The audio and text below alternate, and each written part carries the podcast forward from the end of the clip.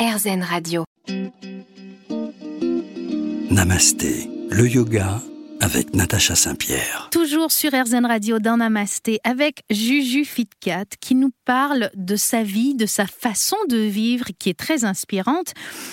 En lisant le livre de Juju Fitcat, j'ai découvert qu'elle mettait en place les yamas et les niyamas. Dans les niyamas, il y a tapas, la discipline, qui est très importante. Et la discipline dans la vie de Juju, il y en a beaucoup. Elle fait partie de ton alimentation, de ton sommeil, euh, elle fait partie de ton sport, elle fait partie aussi de ta façon de vivre, où tu vas mettre en, pratique tous les yamas que ce soit Aïmsa, la, compassion, Satya, cet attachement à la vérité, Asetya, ne pas voler ou en tout cas ne pas prendre ce qui n'est pas donné volontairement, Brahmacharya, ne pas disperser son énergie, et Aparigraha, ne pas convoiter. Est-ce que tu avais conscience que tu mettais en place tous ces principes du yoga sans être euh, un maître yogi?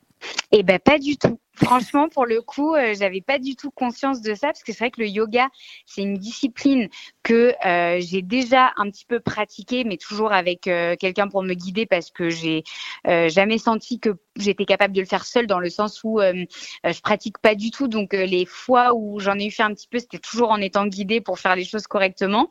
et c'est vrai que je sais que c'est un sport qui m'apporterait beaucoup dans les sports que je pratique aujourd'hui, puisque je fais beaucoup du coup de CrossFit, de musculation. Et on nous dit souvent qu'une séance ou deux de yoga par semaine, euh, ça peut nous aider justement un petit peu à relâcher par rapport à ces sports-là qu'on pratique à côté. Euh, et euh, notamment, moi, j'ai quand même un petit souci de santé qui est énormément lié à la respiration. Et je sais que le yoga, au niveau de la respiration, pourrait beaucoup m'aider pour justement essayer un petit peu de faire évoluer ça dans le bon sens.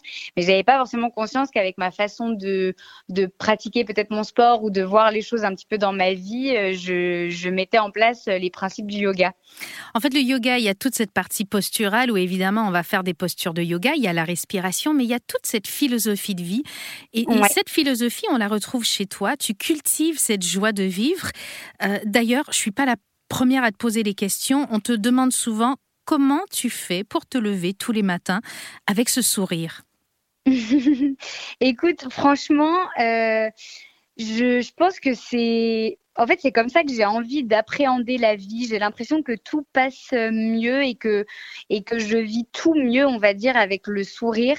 Euh, et, c'est même mon chéri qui, euh, qui a trouvé une astuce, là c'est assez récent, où il m'a dit, écoute, le matin, première chose euh, qu'il faut qu'on fasse, on se réveille et en fait, entre guillemets, on se force. Alors, se forcer, c'est pas le bon mot, mais juste, on, on lance un sourire. Parce que finalement, bah, on se rend compte que juste de faire un premier sourire dès le matin au réveil, quand parfois on aurait tendance à se lever un petit peu ronchon, parce que ça arrive à tout le monde, et ben en fait, finalement, de suite, ça, je sais pas comment dire, mais ça amène une énergie un peu positive dans la tête et dans le corps, où on a envie d'être euh, un peu plus ouvert à la journée. Ça veut pas dire qu'il va y avoir que des événements positifs, encore une fois, dans la journée, et que ça va être obligatoirement une bonne journée. Mais hum, j'ai envie de, de, de, voir mes journées comme ça, j'ai envie de les passer comme ça et j'ai envie de transmettre ça aussi dans le sens où euh, je sais qu'on vit tous des choses plus ou moins compliquées, qu'on a tous des moments plus ou moins compliqués dans nos journées ou dans nos vies en général. Et finalement, se lever du bon pied, se forcer à, à se lever du bon pied. Et ouais, c'est ça en fait, se dire que ok, peut-être que dans ma journée il va se passer des choses compliquées, mais si elles doivent se passer, euh, et ben j'aviserai sur le moment. Mais si déjà en me réveillant, je me mets dans le mood de ça va être une mauvaise journée et je fais la tête, bah dans tous les cas il peut rien se passer de positif. mais pour une perfectionniste comme comme tu es, est-ce que c'est difficile d'apprendre à accepter de ne pas atteindre la perfection chaque jour? Oui, c'est très difficile. c'est très, très difficile. Euh, et euh, dans, dans, mon sport, par exemple, c'est quelque chose de compliqué.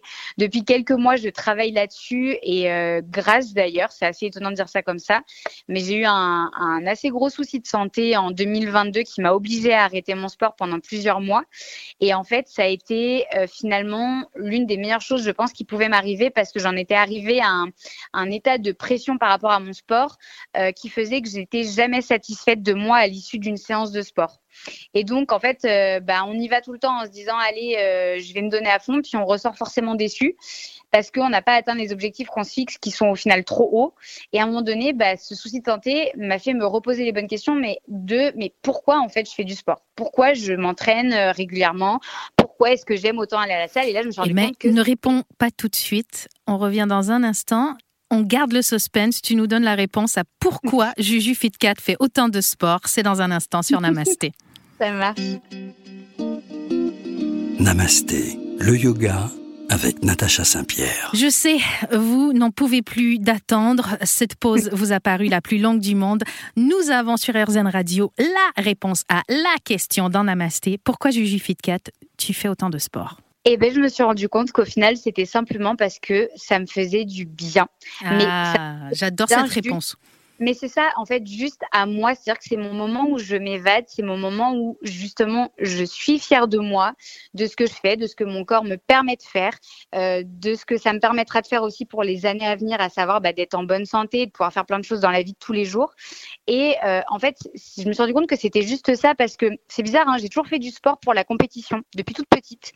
Et je crois que enfin, pour la première fois après les soucis de santé que j'ai eus, j'ai fini par réussir à regarder un peu tout ce que je voyais sur les réseaux et à me dire mais mince c'est dingue ça j'ai l'impression qu'aujourd'hui on ne peut plus faire du sport juste parce que ça nous fait du bien juste pour le plaisir mais, c'est ça et en fait moi-même j'ai cultivé ça pendant des années depuis que j'ai euh, franchement 7 8 ans et je me suis dit mais est-ce que je pourrais pas juste pour une fois dans ma vie me dire je vais m'entraîner parce que c'est cool, parce que j'aime ce que je fais. Et en fait, quand je vais à la salle, bah, je fais des exercices qui me plaisent, euh, que j'aime faire, je fais des séances que j'aime faire. Est-ce que ça a transformé tes résultats finalement, de ne plus avoir autant d'attentes et de profiter du voyage, d'être dans le moment présent finalement, c'est très yogique ça aussi, d'être dans le moment présent plus que dans les résultats de demain que tu veux attendre.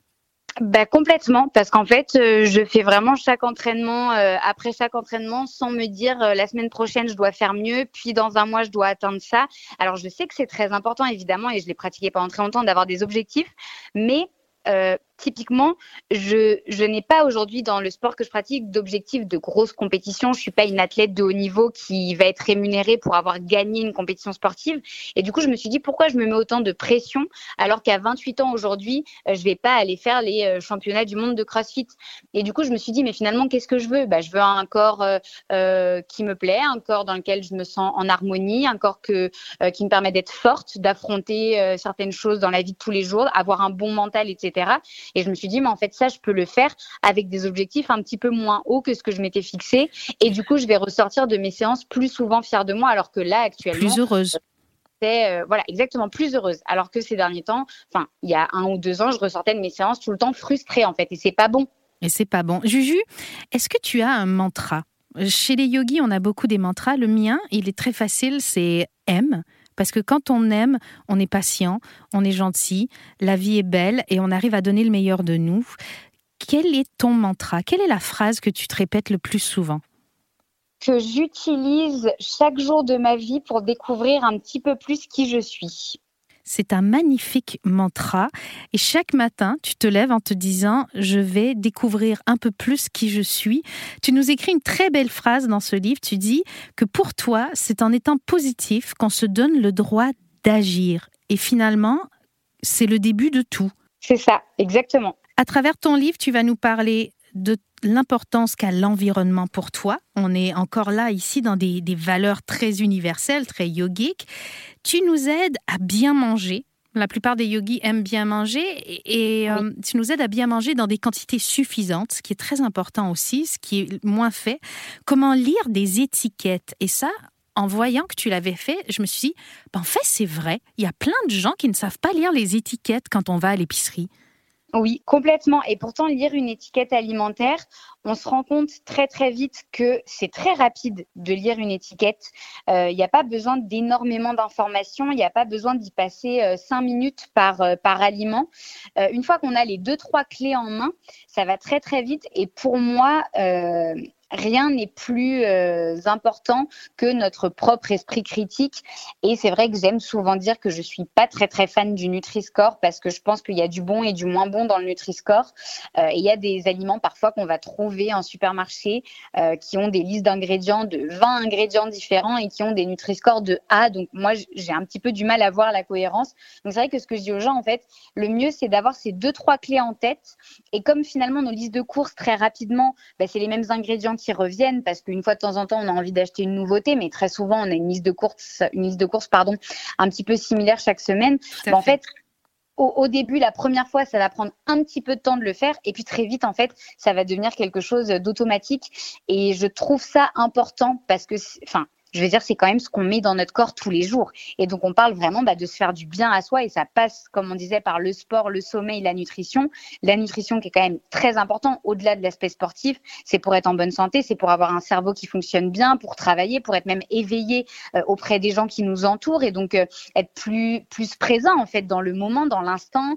Euh, donc, je, trouve que ce qu'on met dans notre corps, c'est ce qu'il y a de, presque même plus important encore que le sport. Ah ouais, pour moi, c'est vraiment la priorité. quoi. Ça a été un plaisir de pouvoir parler avec toi, Juju. J'aurais tellement de choses en plus à te poser comme question, mais notre émission est déjà terminée. Euh, si on veut continuer ce Svadhyaya avec toi, cette étude de soi et cette étude des, des textes, je vous recommande d'aller vers le livre de Juju qui s'appelle Sans filtre aux éditions Solar.